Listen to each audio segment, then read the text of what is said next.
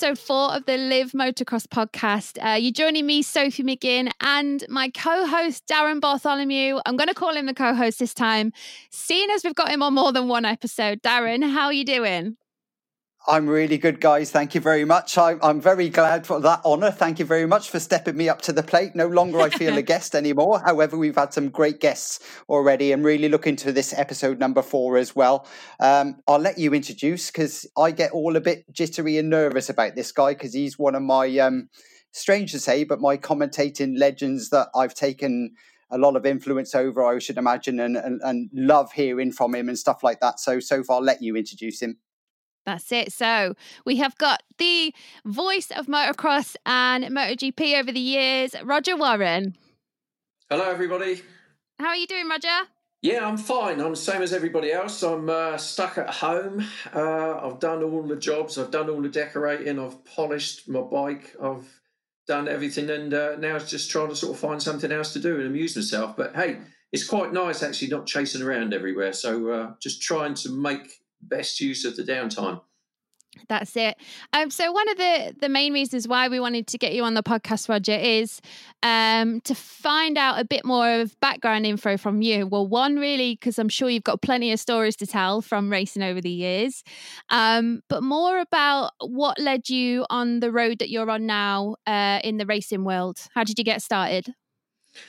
Uh, it's, it's a typical story of uh, most commentators. It's uh, I, I, used to race. Um, I was a very lowly ACU junior. Um, did that for probably uh, eight nine years. My, my elder brother got me into it. Um, he started racing um, when I was about three weeks old. Apparently, that was when I went to my first race and trailed around after him mm-hmm. as a kid. Um, thrown in the back of a van um, going off racing with him week after week. So that's how my love of motocross came. Um, they throw me in the back of the van, normally kick me out about a mile down the road and say, find your way in so we don't have to pay for you. So I, I, was about 16 before I actually went through the main gate of a motocross meeting.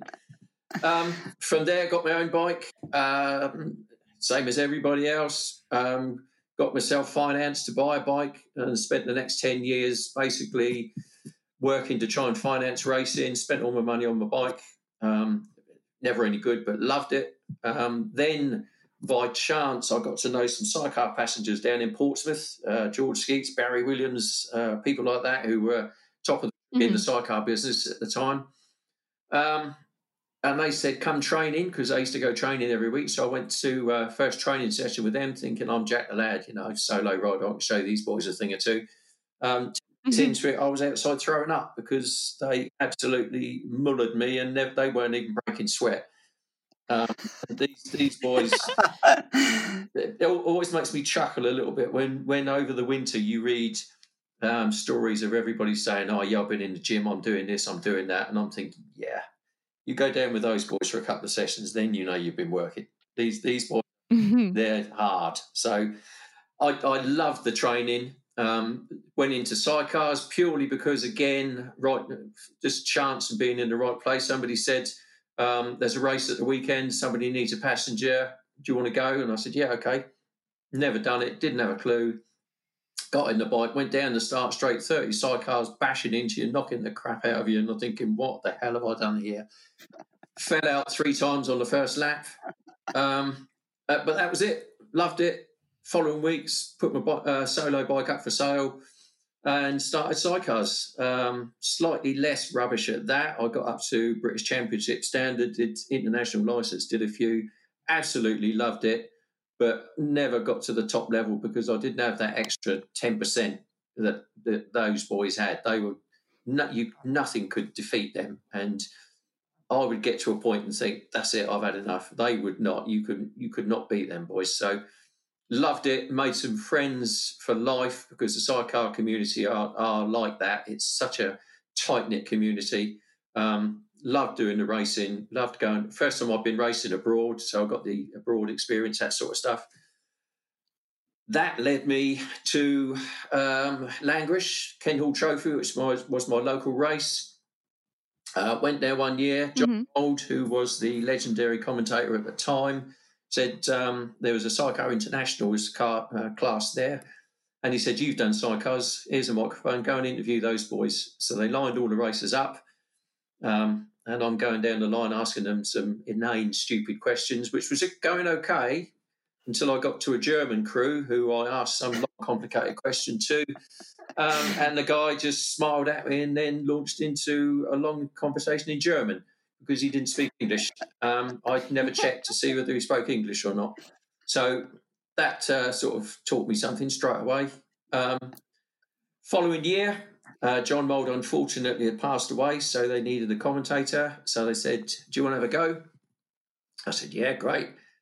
Um, and uh, they said, You're working with a guy um, from Southampton. So this uh, vision in a white suit, white jeans, shirt turned up, long flowing hair, straight out of an 80s porn movie, which turned out to be Paul Hardy. Um, came up there next to me and uh, we worked. We had such a good time. It clicked, um, and we've worked together ever since. So that then led to a Maxxis Championship round on the Isle of Wight following year at uh, Arreton, Gore Basin, first big meeting they had there. So we went across on a ferry, um, did that race, which then led to the GP the following year on the Isle of Wight which has led to every GP since. So I've done every British GP since 2004. Um, that in turn then led me to meet some of the uh, Youthstream people, and uh, they got very mm-hmm. interested, mm-hmm. and they then invited me to come and do uh, a Nations. So uh, I did the first Nations. I did. Uh, let's think. That was 06, of course, Matterley Basin. So uh, and I've done every since then, apart from one in America, um, which was uh, Glen Helen. I've done every one, including Redbud and every nation since then. I am the English speaker. I, I, love it. Abroad, they don't call you a commentator; they call you a speaker, which oh right, makes perfect sense. so, well, yeah, I, it's what I you're paid to do. Yeah, exactly. So I'm, I'm no, I am the English speaker, and luckily I get invited to go to every nations and including uh, Ernée if it happens this year, which is unbelievable.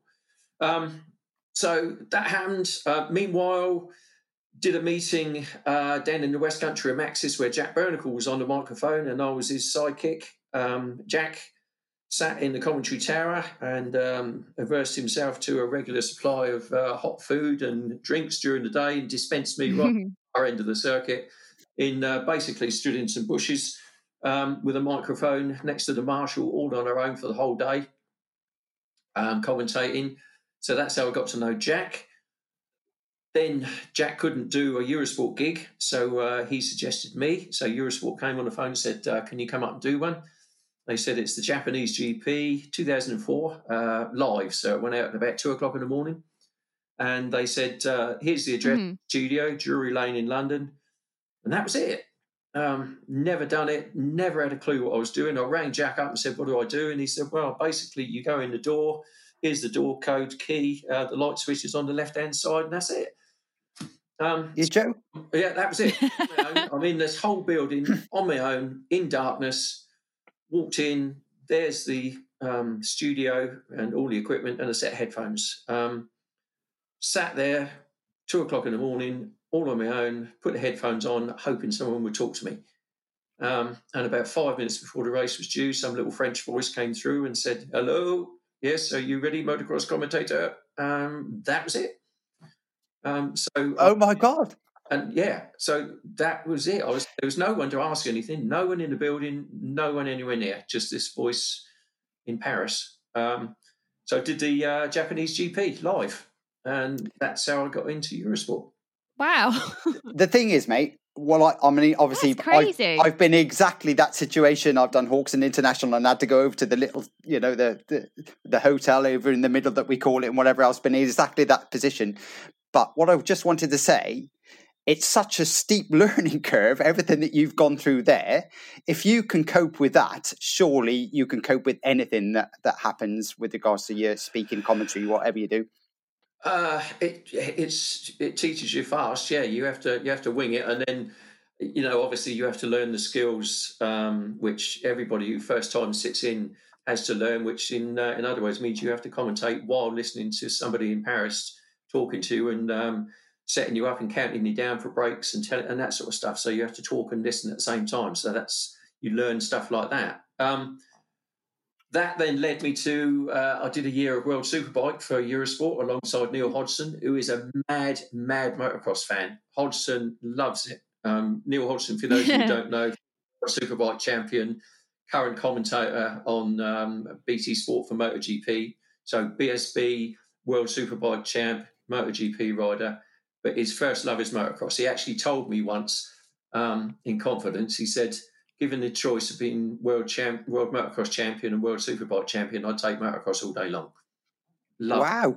Absolutely, yeah, loves it. Same as Johnny Rea. I mean, everyone knows Johnny Rea. Is, oh, Johnny Rea, yeah, that's he's his, uh, that's his first love, motocross. Everyone yeah. knows that, um, and they're all the same. So, did a year on World Superbikes with uh, with them. Um, next stage, uh, MotoGP, uh, MXGP um, MX1 as it was at the time. Um, Youthstream said, We've got a race coming up in Qatar. Uh, would you be interested in doing that?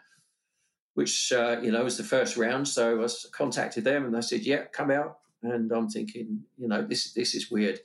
Went to Qatar um, and did the commentary, circuit commentary there. Uh, did that again the following year, which then they said, "Can you come back?" Uh, oh, it's weird. Went to the GP um, first week in March, um, the motocross GP. Did the commentary, and on the way out, they said, uh, "Oh, by the way, are you interested in doing MotoGP for us?" So uh, I was back there two weeks later, um, doing MotoGP, which actually was on the date of my 25th wedding anniversary. So uh, that didn't go down very well. what what an what an opportunity though, mate, because you are like us, you know, anything two wheels you you're well into. Um yeah, and it kind of yeah. leads us to one of the questions. Obviously, there's so much going on there, and you've had to learn very, very fast, the same as what I had to as well, by the sounds of it. Um, but how have you found the difference between MXGP and MotoGP, and how was the change? And is there a preference? What how Oh man! Oh, I know. Sorry, we do that to you. We put you right on the spot. By the way. Well, the problem is, um, I, I, love everything motorbikes. So I love MotoGP, love superbikes. Motocross is always my first love, but I, I love all of that. Uh, the difference is night and day. Has to be said. Has to be said. MotoGP is massive, massive. Each team. I mean, Ducati probably they go there and they will have 100 people in their hospitality unit. So it's huge, huge. Everything is huge. Um, the bikes are unbelievable, unbelievable. The technology, the sound, because there's no silencing, they're straight through exhaust. So the sound blows you away. Um, and when those those bikes come down there at uh, 218 miles an hour past you, um, you know, and they're they're just flat past. It's MotoGP is unbelievable. That's the good bit. The bad bit is it's very, very, very clicky and enclosed, and it's not accessible like motocross. Motocross, you can go and talk to your heroes. You can stand and see people. You can get a selfie. You can chat. You can stand right up next to the track. Mm-hmm. Everything that goes with it. MotoGP, you unless you've got the right pass, you ain't going anywhere um, and you you don't get near the riders. You know, Rossi. Um, it's fantastic. One time I, I looked down from the uh, from the media centre, and you can look down on the pit garages, and there's all the team garages, and there's one garage with hundreds of people stood at the back of it, and that's Rossi's. Um, and they're all waiting to get an autograph. Well, he comes out and he literally walks 10, 10 meters from his pit garage to the team office, um, and security guards fend him off right the way through there. So you never get near anybody, you don't see anybody. Um, so it's very click, mm. very exclusive. Whereas motocross is still fan friendly. You know, I know sometimes you have to pay for a pit pass or whatever, but you can still see the guys. You can still talk to them. Um, you know, and and is that's the difference. But professionalism, money, setup is just incredible in MotoGP. And MXGP is getting there. It is night and day different to what it was 10, 15 years ago. So, whatever people say about Youthstream or Infront as they're called now, they have made a difference. They have brought it forward and it, and it is night and day better, 100%. But it is still a world away from, from that level. But Um, I don't prefer either. Motocross is my first love, always will be, no doubt about that. But I love um, the, the, everything that goes with the MotoGP. Um, there's some good people there. Trust me, there's some really nice people. Neil Hodgson, people like that, you know, who are the media people are brilliant. But it's very, very, very clicky. If you're not in that group, then uh, you know, you forget it. Well, just to give some feedback off that, I've been I haven't missed one MotoGP uh, British Grand Prix for for years on end. Being the family, we always go, and because that's my absolute another passion of mine. And again, very much like you, motocross is my first. But we have been camped out on Day of Champions, waiting for Rossi to come out for six hours or more before you even see him come out. And I had a little balance bike that I had for my son Jack, um, that all painted up in Rossi colours with the number forty six on the front and he came down the steps and I kind of just flung this bike at him over the top of the other people and he saw the 46 and he said, "Oh, this is cool." And he actually signed the front of the bike for me. Um, but in 10 years of going there, that's the very closest I've ever got to him. Um, and then I won a, a Facebook competition with Yamaha for a meet and greet with Lorenzo and Rossi on the same day. And unless you get that experience or pay ridiculous money to get them, you will not get anywhere near them. As and as like you say, when you go into the MXGP um, paddock, yes, you might have a small charge to get in there, but you can get to speak to the guys. You know, they'll come over, they sign, they have photos. It's it's so much more friendly and a bit more open. Whereas MotoGP, unfortunately, like you say, is is a different world altogether. Well, I'm, I'm sat in my office now looking at a selfie that I got on the podium in Qatar with Rossi, Dovi, and Marquez. So uh, Valentino Rossi actually shook my hand and said, "Good job." Which so you know that that blew. See, at the end of the day, something like that because I'm a fan. That's that's I'm the same as everybody else. I'm a fan, and if someone like Valentino Rossi talks to me, I'm thinking, "Oh my god." You, you just you put them on a pedestal, don't you? You put them up ah, there as sure. this god, and it's really weird to explain. And I get it whenever I meet any person from the biking fraternity, especially when they're high up there like that. There is an aura about the guy. Um, and until you're within five feet of him, you, won't get it. There is a definite aura about the, the guy, and he just put your hand, you know, your, your your arms start tingling, your hairs go up on the on your forearms. It's really weird to explain. Do you know the funny thing though? There's uh, in Qatar, there's there's a lad who uh, goes every single year who is a Rossi lookalike, and he dresses in all the kit. He puts the sunglasses on the lot, and he's he looks pretty much like him. And he spends his whole time walking around pit lane, uh, around the, the back, the paddock area, and people are taking in. They're swamping. They're getting autographs. They're getting selfies, and he's he's loving it. He's more famous than the real thing. He's because you never see the real Valentino Rossi. This the whole weekend mobbed. He's having a whale of a time. Can you imagine that? Oh my God! You, you, you know, as a double for him, you, you, you you'd be absolutely amazing, day, wouldn't it? You, you get in everywhere, wouldn't you? To be fair. Yeah, well, he's he's famous now, you know, because everybody mm-hmm. saw him. Um, and, and nothing. Fair play to you, mate. Fair play. so, what would you say um, your sort of favourite part of your job altogether is, Roger? a, a favourite part is uh, I go back to the fact that I've said I'm a fan. It's it's meeting my heroes. Um, you know, I I sometimes mm. have to pinch myself because you know I get all access passes, and so I can just walk in anywhere and go anywhere. Um, and and I go and mm. meet my heroes. Um, Farleigh Castle, the Vets What a weekend that is! Don't don't tell Dave King, um, but I work there for nothing because I love that whole weekend. And I meet, I mean, I went to Rick Johnson. I met Rick Johnson, the Ricky Johnson, the man. I met him, and uh, two weeks later, um, I did Red Bud, the uh, Motocross of Nations, um, a couple of years ago. Pulled into the car park.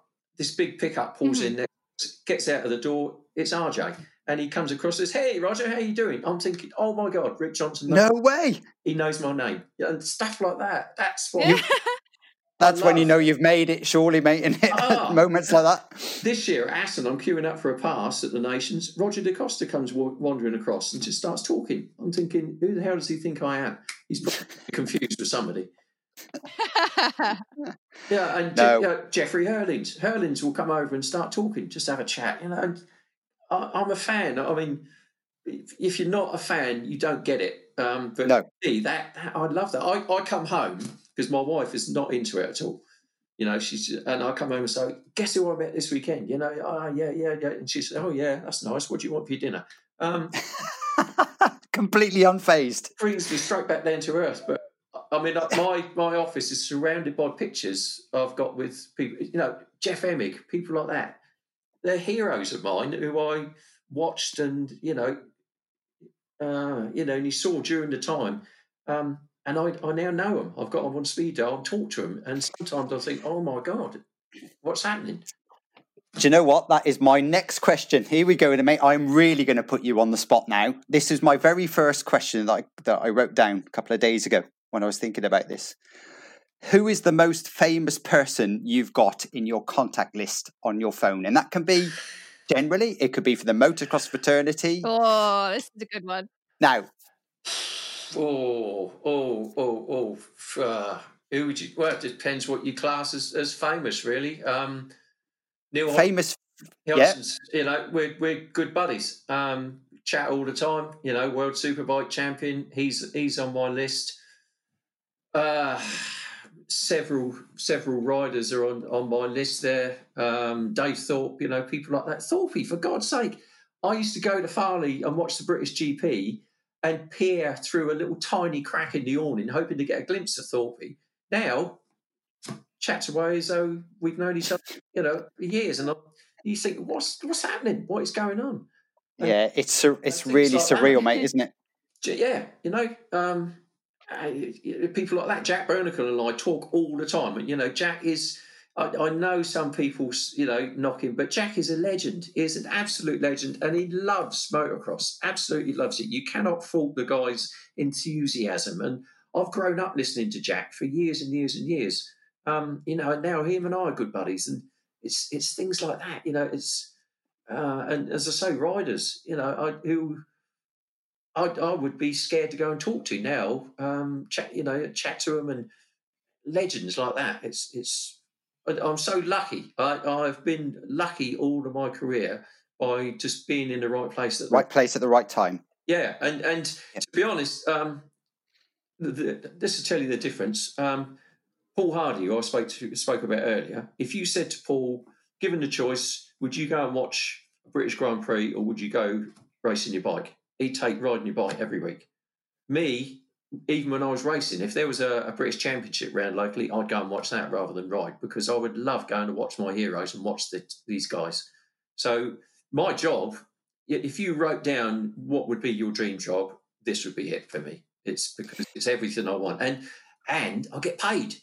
Come on, Get better that, doesn't it? it doesn't get get better know as that. No. so, commentary or speaking, however you want to to, to this. Uh, we're- Speaker, we're not- I like that. I like being Yeah, yeah. speaker. That's good. No, okay. Called a lot of other things. and I have, mate. To be fair, but um, the thing is with commentary, it everybody thinks that it's easy. Uh, it's an easy thing to do, and don't get me wrong, I and Sophie's the same. We love speaking and talking about the the sport that we love. For me, talking about bikes is no issue whatsoever.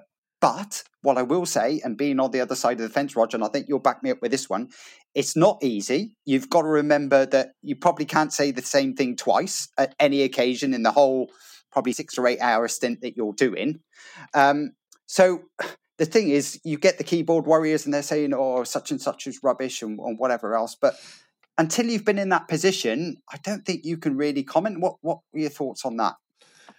Well, first of all, if if if you're easily offended, then you shouldn't do it because uh, you know I I try and avoid social media as much as possible because um, people say some nasty things, nasty things, um, and you know that. To be, unfortunately, my character is ten people can say you're brilliant, and if one says you're an idiot, that's the one that sticks with me and upsets me. Yeah, yeah, So yeah, I completely try get and that. avoid that, and you will get that. Uh, you Yeah, know, I get that as well. Some people you get on their nerves and you, they don't like you, and you you've got to live with that. Um, it's hurtful, but you know, and as the live commentary, um, you will make mistakes. You will get stuff wrong, um, and unfortunately, because it's live, it's gone. You can't withdraw it. Unlike if you're, you know, if you're writing a piece somewhere, you can reread it and correct stuff. Once you've said it, especially on TV, it's gone. And what what happens is is the following week you'll be somewhere and somebody will come up to you and say, "Oh, how are you? Yeah, yeah, I heard you on uh, Eurosport last week or something. Yeah, yeah, you did a great job." And you think, "Here it comes." And they say, "There's a but." you got this wrong. You know, he wasn't champion in 2016; it was 2015 or something like that. And someone will correct you and tell you stuff you got wrong. And they're nine times out of ten, they're probably right. So you have to take it on the chin. Um, you know, but people, as you say, it's not so much they think they can do it, but they do pick you up with sometimes with the best of intentions, but they'll pick you up on mistakes. And um, it happens. No one's going to, as you say, no one's going to talk for hours on end without getting something wrong or whatever. And, and unfortunately, in the era of social media, that gives license for to people to pick you up and uh, have a go. Um, but you know, you got you got to live with that. Uh, but then that's why I spend, especially over the winter, hours, days, weeks doing preparation, um, so that it gives me something to talk about and I can check my facts. Because on the heat of the moment, sometimes you think, "Hang on, was he a four-time champion or was he five? Or and you need to be able to refer to something, or I do, um, and that's that's how I work. Is I can then refer to my notes and. I, I, again, I always try and come at it from the point of view as, of, of a fan. Um, is what would you what makes it interesting? A- anyone can stand there and say, "Oh yeah, Jeffrey Herlings is first, Tony Cairoli second, um, you know, and, and that sort of stuff. You can see that. What you want is to try and pad that out a little bit by giving some maybe some mm-hmm. little facts or a bit of information or something that you might not know about those riders. So you've got to say what's happening, but you can pad it out and make it a bit more interesting. And I know that when I'm at home, if I'm watching a race, and if someone can then tell you stuff like that, that think, oh, that's interesting. Um, and that, that's the way I try and come at it, um, which is why it's always good working with someone, um, you know, a, a, a, rider or an expert. Because when I was with Rob Andrews on Eurosport, and I've worked with Paul Malin before, I mean, Malin's brilliant because he's been there and done it. And they can see stuff that I I don't see because I've never ridden at their level. So they can I can say so and so's crashed but they can then look at it and look at the replay and say, "Oh, yeah, well, look, this is what happened." Da, da, da, da, da. That's why. And you think, "Yeah, brilliant." Um, now I can't do that. Those those guys can because they've been there and done it at the top level. Um, and it's trying to make it interesting. But I, as I'm going back to my point, I, I try and talk to the ordinary fan, um, whereas sometimes I think some of the um, ex-rider commentators they, they don't get what it's like for us. They they see things and stuff that they sort of take for granted. We don't. So they, they come at it sometimes from a different angle and sort of assume that the rest of us know stuff and, and we don't. So I, I try and talk to the channel hoppers and people like that, you know, who perhaps haven't watched it before and explain. And Eurosport are very hot on that. Um, they say, mm. don't Jeffrey Herlings is leading. You say Jeffrey Herlings on the Orange KTM from the Netherlands is leading. So if someone has never watched motocross before, knows what's going on.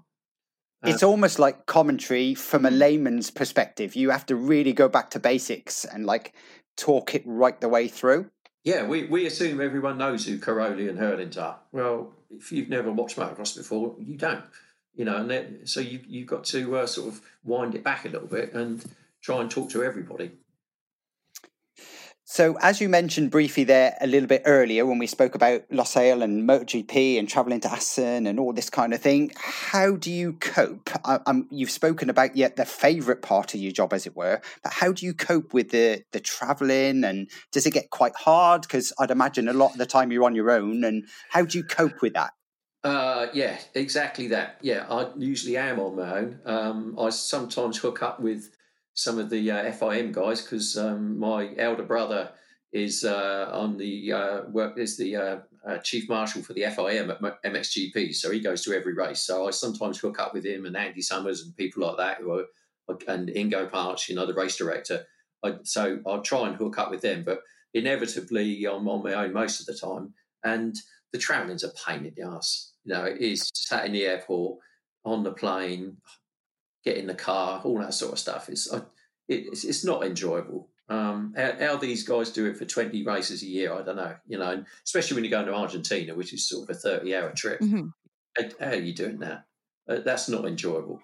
Um, but as soon as you get to the race, that all goes away, and it's you know it's fun then. But the, the travelling is all. I, am not a good traveller. You know, some people love it. Um, I, I don't particularly enjoy that side of it.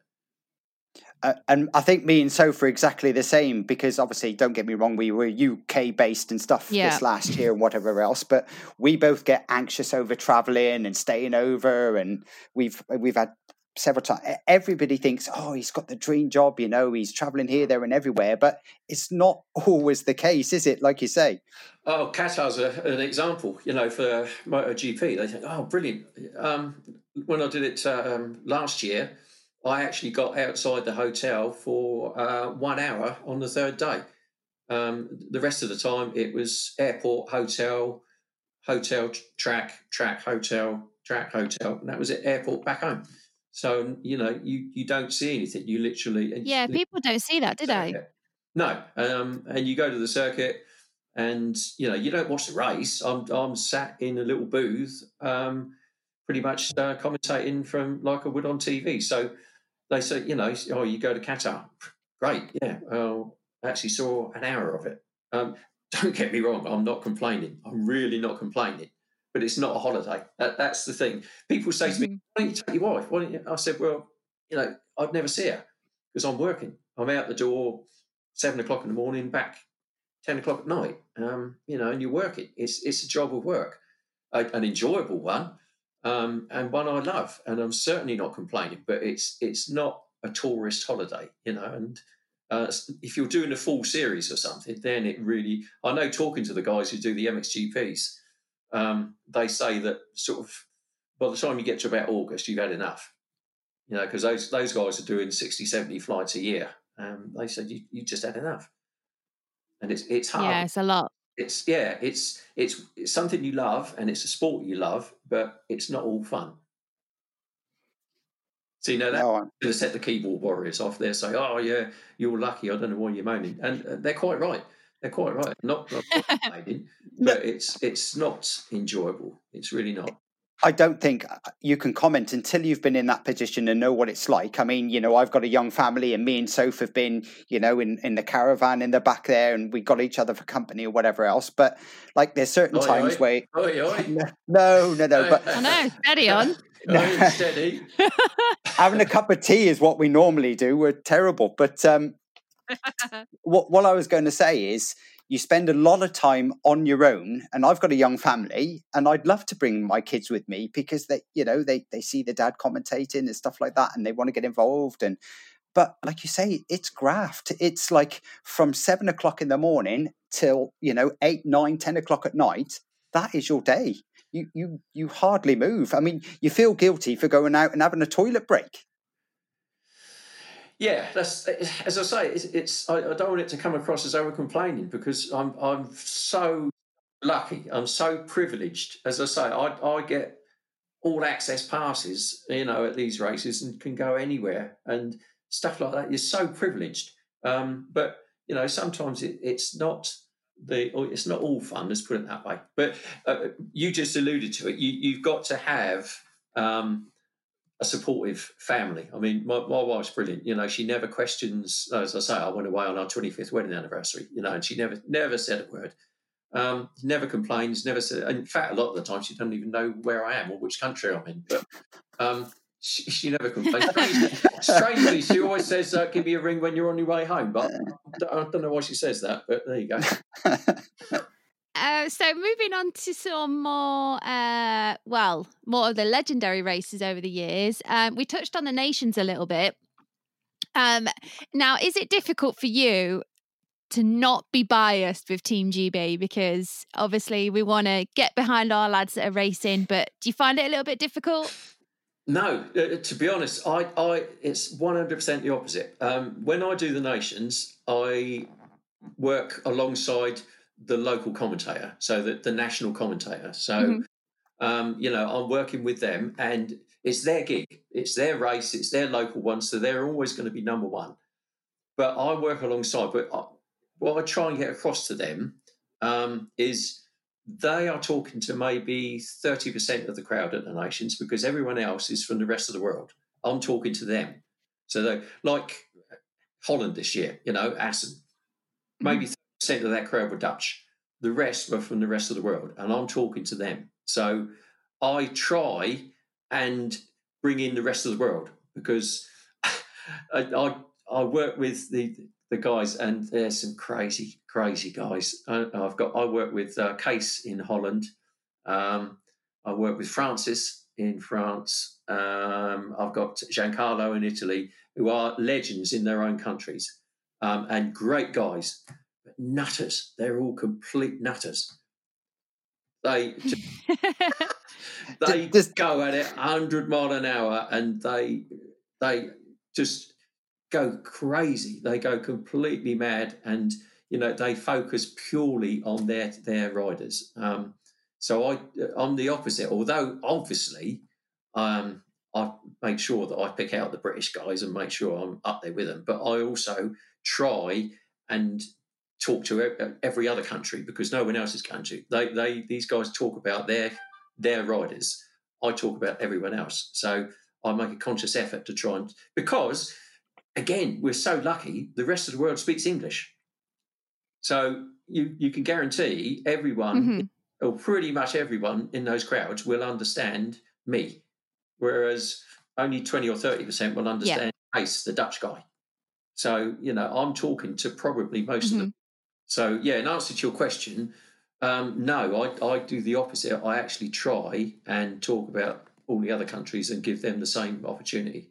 So, saying that, what would be um, your sort of favourite race that you've ever you've ever sort of had the privilege to commentate on? What sticks in what, your uh, mind? Uh, favorite race ever, or just uh, I mean the nations. The nations. There's nothing like it. nothing like it. Anyone who's been will know that it's fantastic. Everybody who is anybody in motocross is there. That's the brilliance of it. Um, the best riders in the world, all the teams, all the personalities you will just walk around spotting people for the whole weekend. So the Nations is brilliant. Love it. Um, I actually, in my typical way, done some preparation for this. Um, and I, I guessed you were probably going to what my favourite race was. Um, am, am, I allowed to have three? We'll let you off, seeing you yes, are who you are. you are. So yes, by all means, Thank carry you. on. Right. Okay. Um, in order, um, 2006 Nations Matterley Basin. Um, that that that took everybody by surprise. The crowd, the amount of people who turned up, just over just overtook everybody.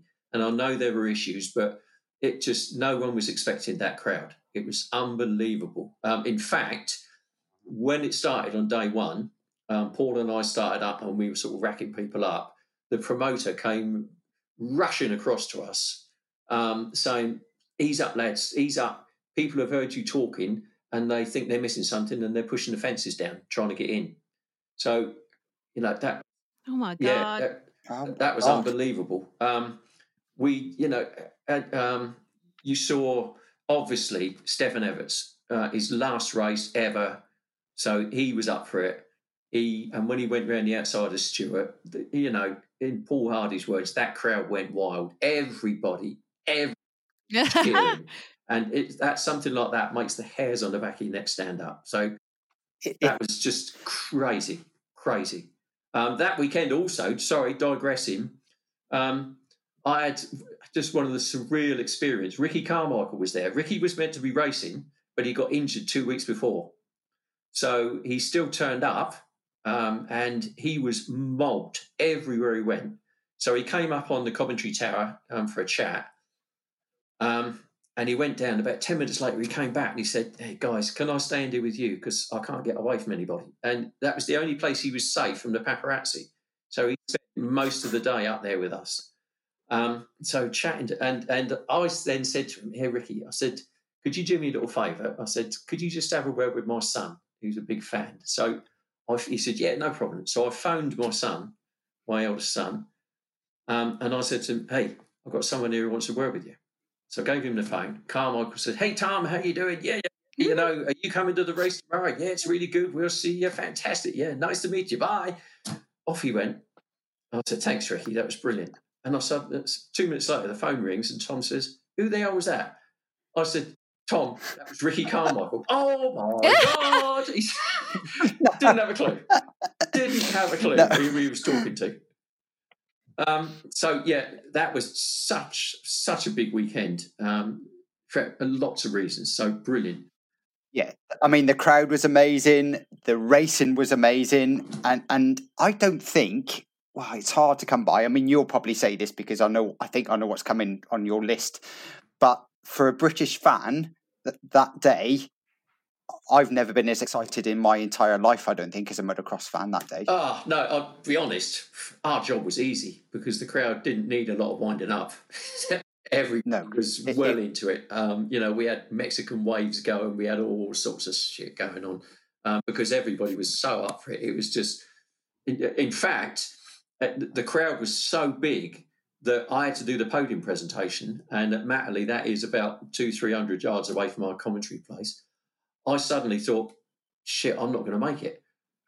I'm not going to make because it because the crowd did that start straight. I, I, ran and I'm barging yeah. my way through, and I'm I'm outside the compound, and there's about five rows of people, and I'm I, I couldn't get there. So literally, some of the Youthstream guys picked me up and threw me over the fence, over the top of the crowd, so that I could get to the podium presentation. Um, you know, it was it was that crazy, that crazy. Um, that's that's wow. one. Second one, um, probably the best out and out race I've ever seen was 2006 Desertmartin GP. Um, Stefan Everts, Josh Coppins. Um, Everts was on a perfect season. Coppins was pushing him. He rode for the CAS Honda team at the time. Everts was on the Yamaha those two went out, and Coppins was Josh Coppins was the first to admit he's not a natural rider, but that guy has got so much determination. He would just win races by grit and determination.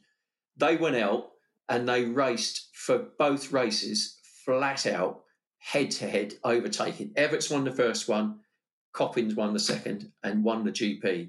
And as he frequently reminds Everts, he spoiled Everts' perfect season.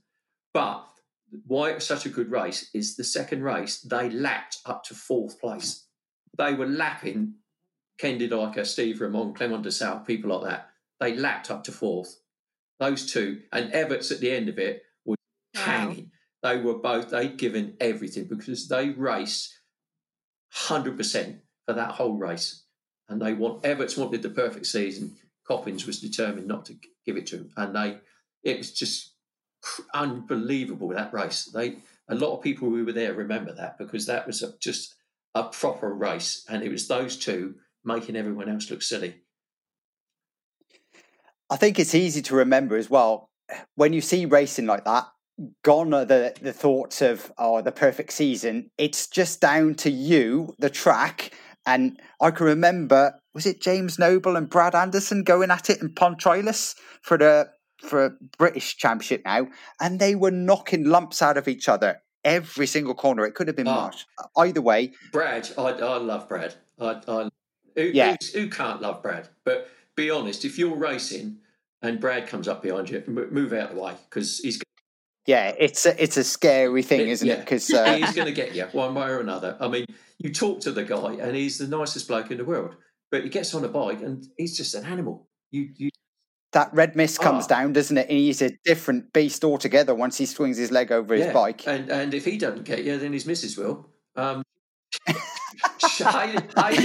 oh, you're you're very brave, mate. That, you're braver than I am. Hayley's got a temper. yeah. I've, I've, seen her at races having to be separated because she was ready to smack someone else's mechanic because they were sort of dissing Brad. So I've seen her. I've seen her being pulled off. Yeah, she's like, pulled off of mechanics like that. She's Haley's got a temper, lovely girl, but yeah, the pair of them. What uh, it, you know, if Brad ever retires, that's going to be a sad day. Sad. Yeah. But it just goes to show you we remember races like that because the intensity, the heat of the battle, you know, don't get me wrong, it was getting a bit borderline at one point or another, but the crowd were going mental. And um, I'll never forget that race at Pontrilas as long as I live, just because yeah, that's what you got to see is racing. Um, uh, the third one, the third one, which has also got to be up there, um, is Nations again, 2016 at Matterley. Um, Max Anstie getting the holeshot and winning, winning the club, winning the races. I mean, that was just tense. That was so tense because everybody is willing Max to win, and you know there was times. I mean, he slipped off one time and he had to get back, and you, are just counting the time down, willing that race to go through. But you know, Anstey getting the holeshot when he went into the valley.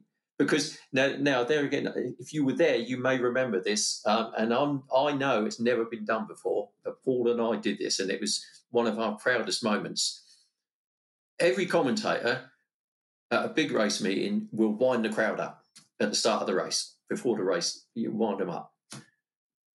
We did the opposite. Paul Hardy said to me before race one, he said, How about if we try and get everyone to go quiet? And I'm thinking, nah, that, that's not going to happen. You've got 40,000 people here. That's not air horns, all sorts of shit. That's not going to happen.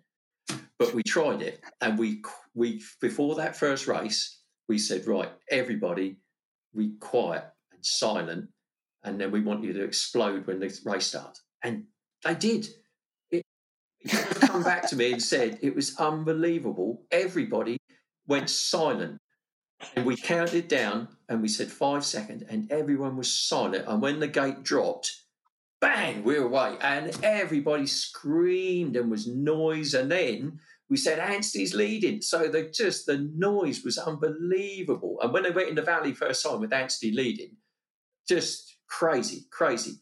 But we did that, and it's never been done since, to my knowledge, and not before. Is actually we got the crowd, and it worked for all three races. Is it silence while the riders were on the line and ready to go. And that was a gamble because that could have gone horribly wrong. yeah, that could have looked very foolish very quickly, I should it, imagine. It, it worked. but you pulled it, it off. built the excitement to another level because when that gate dropped and when Anstie led on the first turn, everybody just exploded because that had been building up and building up and building up, and then they just exploded. And that was that was brilliant. So that was another good day.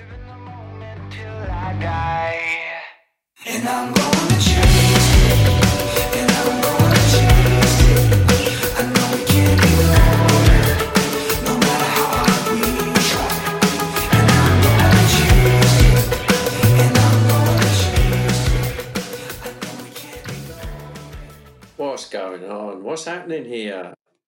I don't know. Everyone's Wi Fi keeps bloody cutting out, and then I keep losing one of you, but hopefully we should be all right now.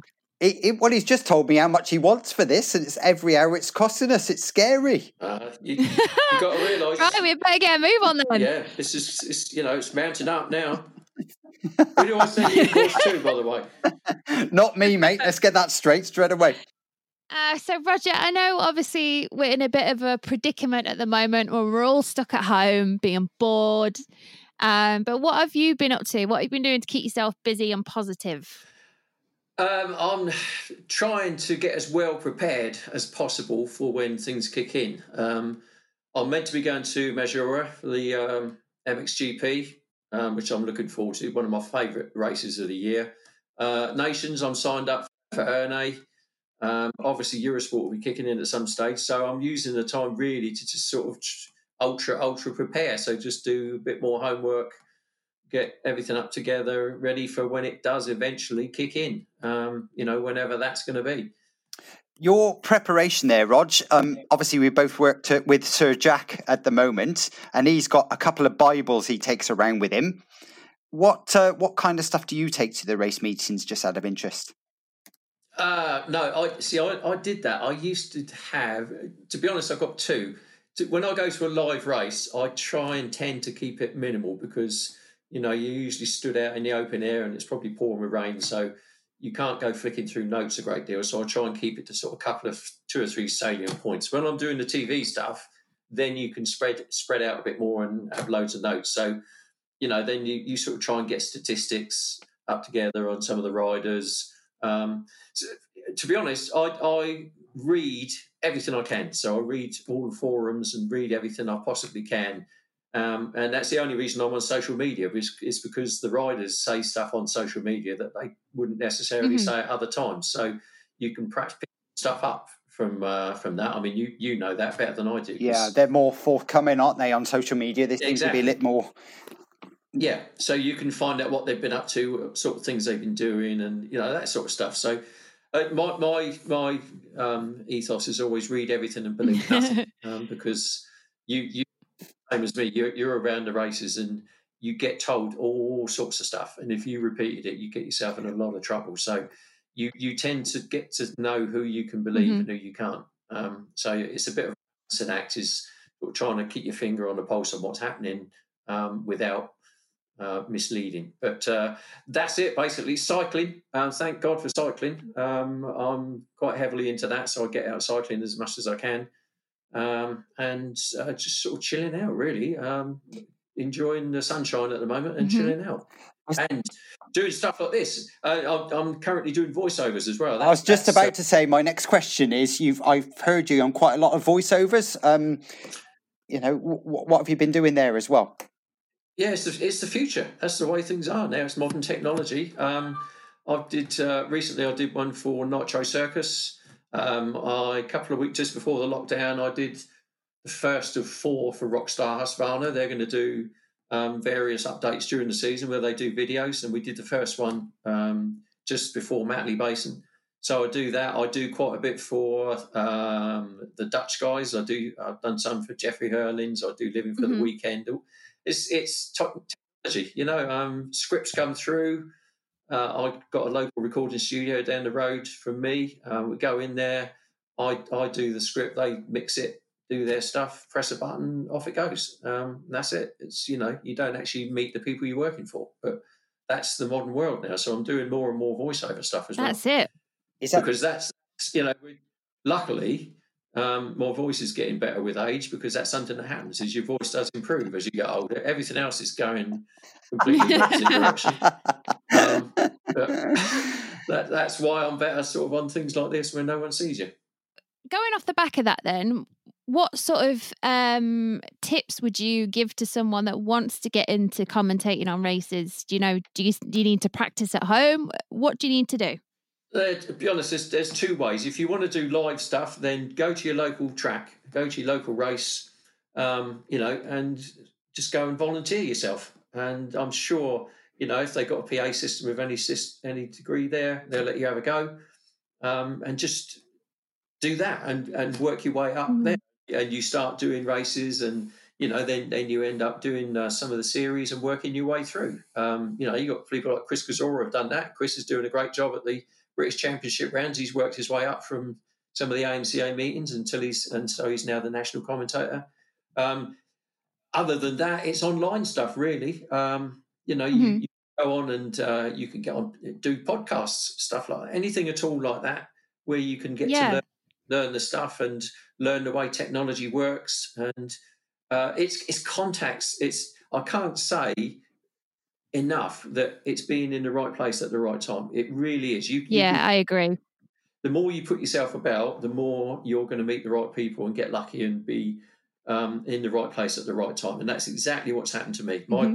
career has been purely that is just you know, by being somewhere. That, that's why I love the nations. I, I get more work out of being at the Nations um, than I do the rest of the year because everyone's there and people come up all weekend and say, "Can you work this? Can you do that? We want you to work here," um, and that's the way it works. So really, just you know, with the with modern technology and social media, the opportunities are endless now. So you can do your own thing with podcasts, or you can you know work with people like yourselves, um, and and that's that's really the way. And, and people hear you, get to know you, and, and that's the way it happens. And you know, just, uh, take you. Sometimes you have to take the rough with the smooth, and you have to do some races that you probably don't want to, and you know, are, are quite hard work. But that's what you have got to do to build up. Um, and because yeah. there's always Oh, the problem that we have now is I'm at the stage now where there's you know people like Darren coming through. Um, mm-hmm. you, are future, you're the next level, and you're you're knocking on the door and taking jobs, you know, um, away now, and that's the way it is and there's always mm-hmm. someone mm-hmm. who is going to work, uh, who'll do the job and maybe do it a bit cheaper or whatever, and come through. So, you know, that, that's the future. So you got, to, I've got to stay on top of my game because there's a lot of good people coming through, like yourself, Darren. So I've got to turn the top of my game so that uh, keep you down in your place. well, I'm a different mindset to you, though, mate. I think I'm, you know, I'm kind of more, and so forget this from me as well. That like I, I enjoy working with people. So uh, don't get me wrong. Yes, I commentate on my own and and do the meetings there and whatever else. But I'm very much, I think, to have somebody, especially somebody like yourself or somebody like that, to work with and work as a double act and a duo, I think is far better. There's more of a rapport, I think, goes on as well, especially come race day. Um, and you know, sometimes you miss things, and the other people, the other person knows more about it, a particular situation. So I, am never kind of thinking of that. I'm always happy listening to you. You do a fantastic job.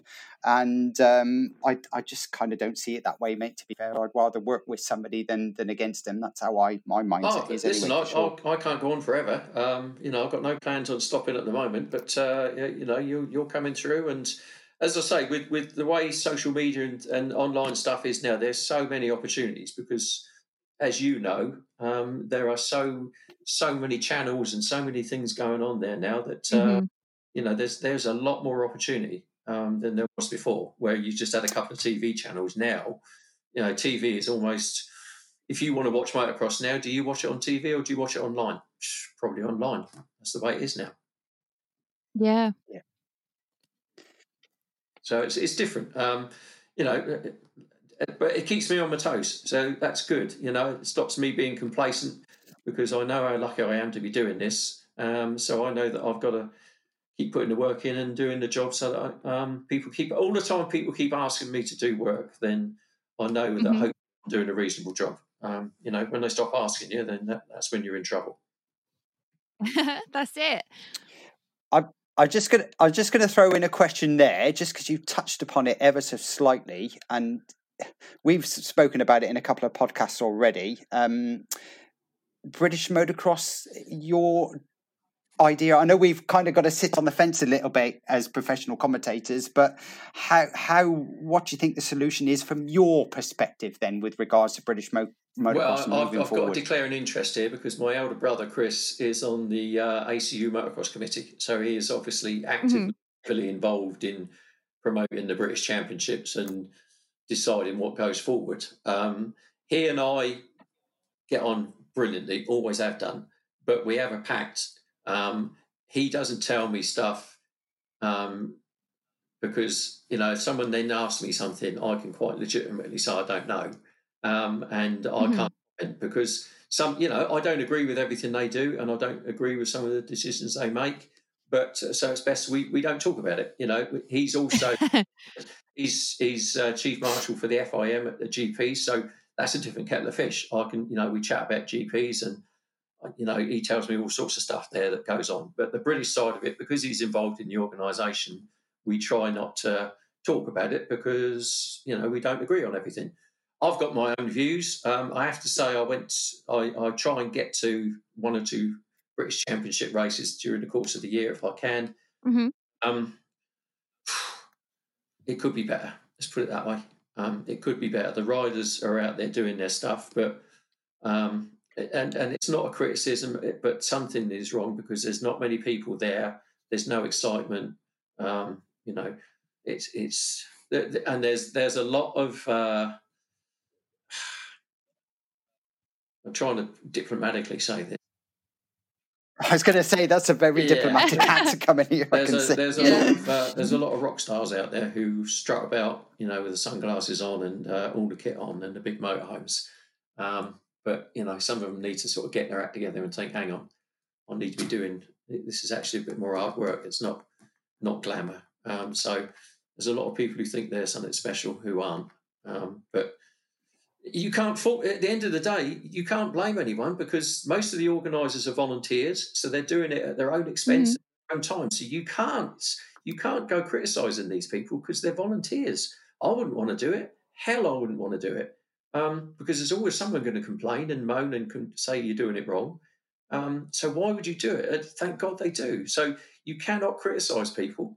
Um, the riders are out there trying to earn a crust and do their best. The teams the, the, the guys who own these teams, they're successful businessmen who have worked hard to earn their money, and they give most of it away um, to motocross, um, you know, and get nothing back for it. So yeah, you got, you got to commend these guys. They're You- you these can't- are private blokes who no one gives them their money. You know, I mean, my local team, CAD Screens here, Lee Webber. No one gives says, "Here, Lee, have a chunk of money." He has to earn that, and then he goes and spends it on a motocross team. Um, you know, and what thanks does he get back for it? Probably not a lot. Um, you know, you got to remember that. That's it's it's not.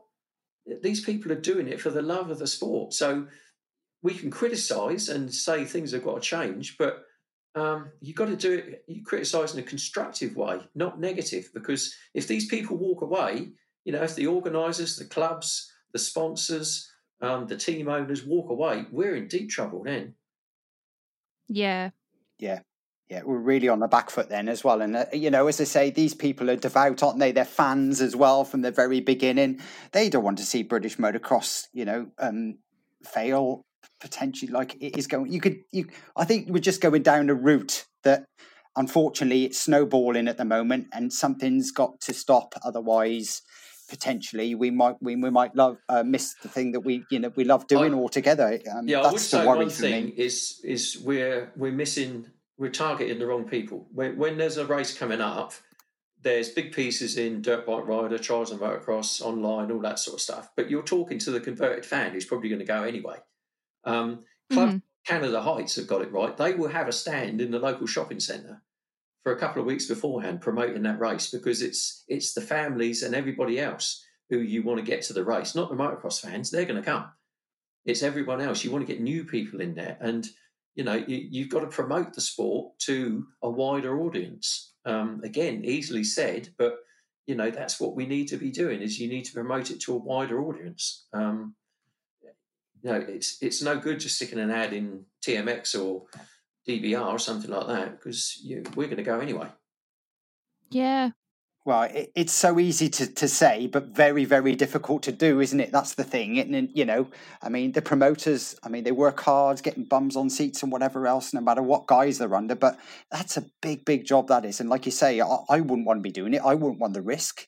Um, you know, they're putting their life on the line the majority of the time. So, um, Yeah, yeah, uh, something's got to happen. Some we've got to migrate somehow, and everybody kind of condensed together for the But- good of the sport. I think is the Yeah. only thing I will but think say. about it. You get fifteen hundred people at a Maxxis round, British Championship round, um, and yet you get ten thousand at Arena Cross, and Gareth gets God knows how many at Weston. You know, so the people are there.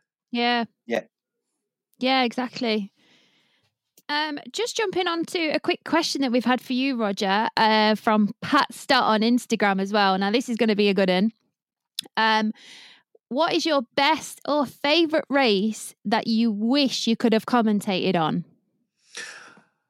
Ooh, blimey. Uh, Ooh, there's one. There's one. Um, prob- there was one. Uh, let's let's have a think. Uh, Stefan Everts and Sebastian Tortelli. That would have been a good one. Um, where they were Mhm. the champion. I think it was in Greece, and Everts folded completely, and Tortelli won the championship. That would probably been an exciting one to see. Um, one that I watched, which I would love to have commentated on, and that- was at Lommel, and that was fantastic for one reason and one reason only. Um, I think it was about 2008, 2009. Josh Coppins was on the Aprilia, which was a heap of shit. That was a dog of a bike. And Yeah. Josh was on the Aprilia.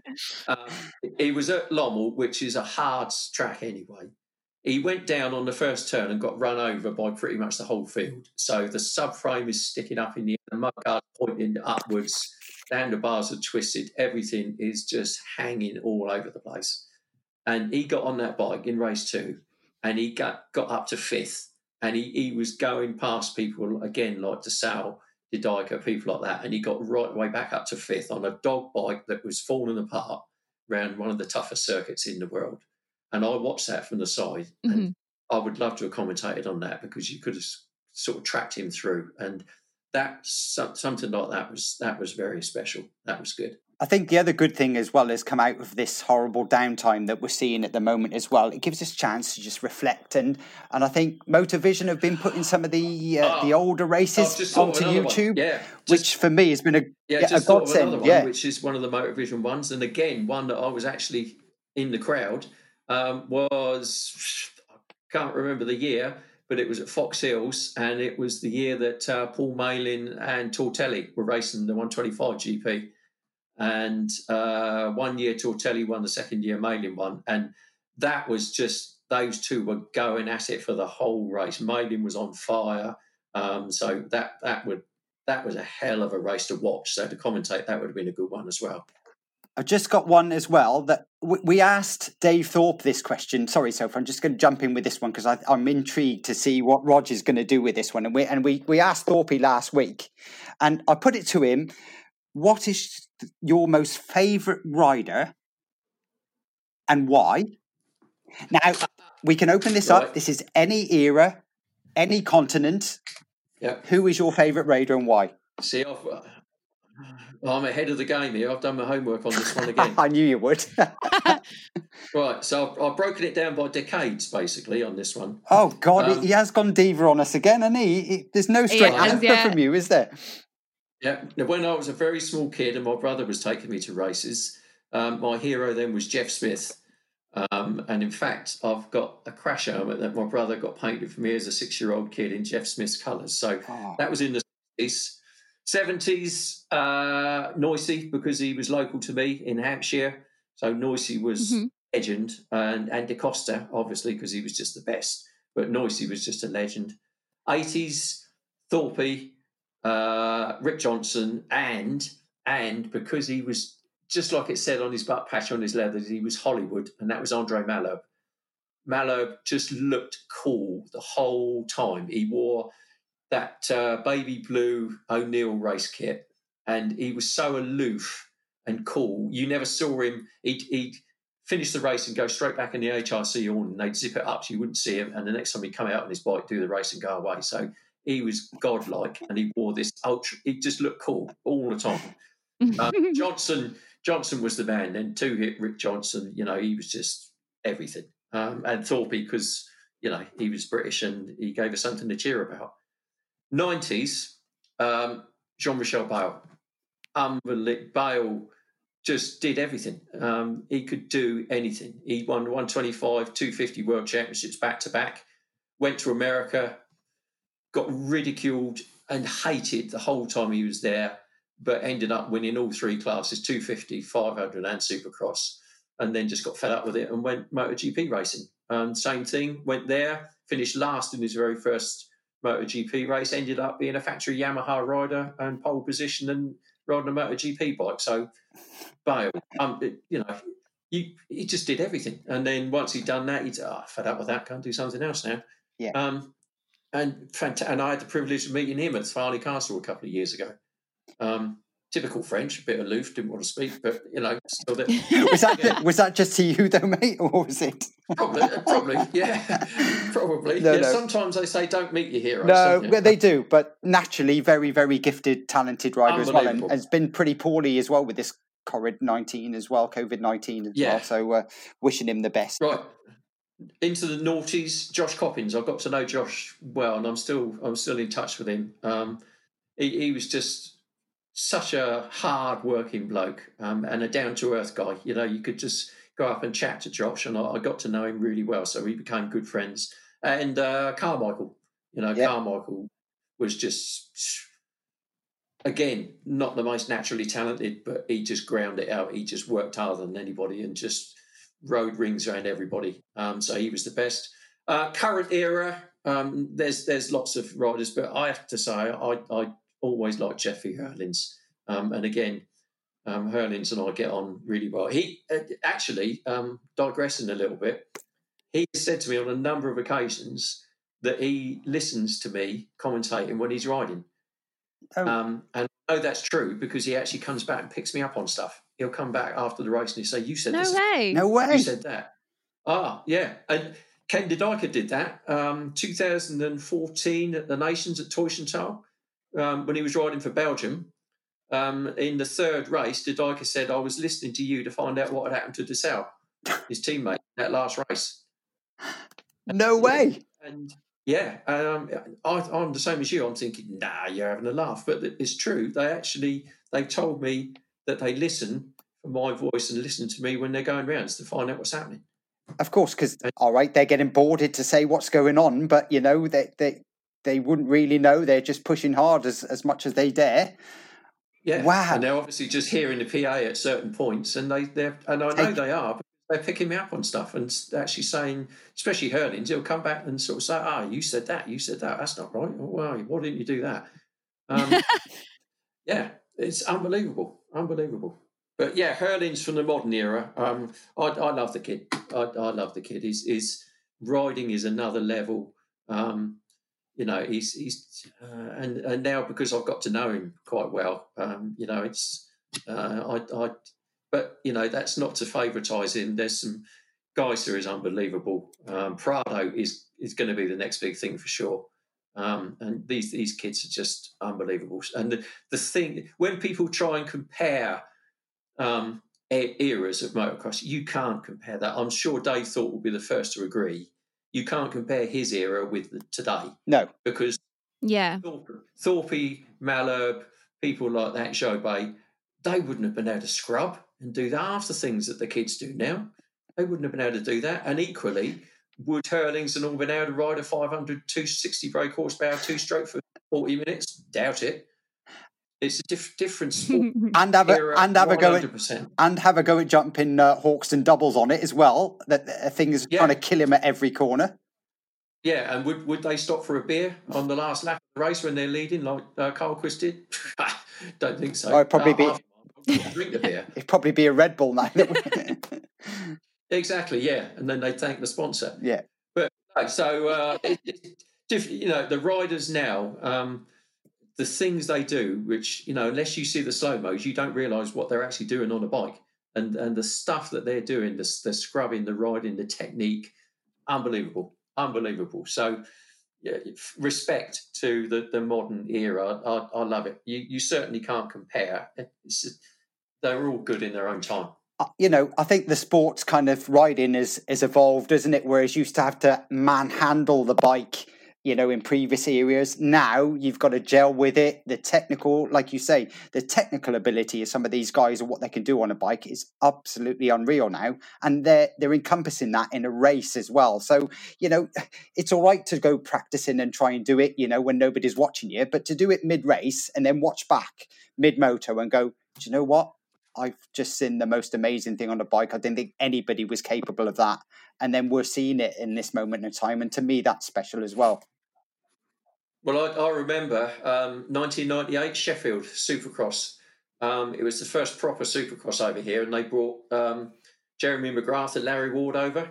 Yeah. And uh, we sort of sat there in the crowd, and there's this by today's um, uh, standards, it was a you know a real moderate Supercross track.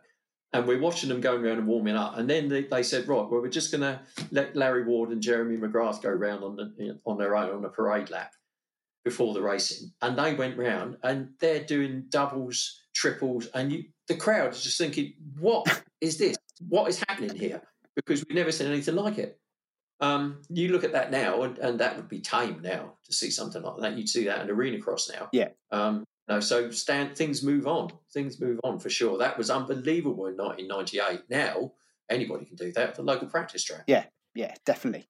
So that shows how things move on, you know. And who's to say what it's going to be like in ten years' time? We'll all, all be on electric bikes then. We'll be flying by then, mate. We'll be hovering, I reckon. Electric bikes, mate. That's the future. Yeah, it is.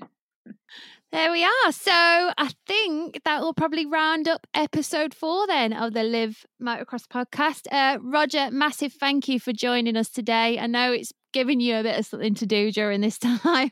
yeah, thanks very much. Yeah, I, I've really enjoyed it. I'm sorry I probably uh, ranted on a bit, but uh, you know, suddenly makes you sit down and focus on uh, on some of the memories. And I've had a I've had a brilliant career, and hopefully I've got a few more years to go. But um, I've really enjoyed it. So thanks for the opportunity, and I hope to see you and everybody else at the races very soon. Brilliant, mate. Couldn't have put it any better myself. There we are. So if you want to stay tuned to the Live Motocross podcast, make sure you subscribe to us on iTunes. You've also got Acast, SoundCloud, and Spotify. We are on all of the platforms now. So make sure you give us a like, share, and we'll see you in the next episode.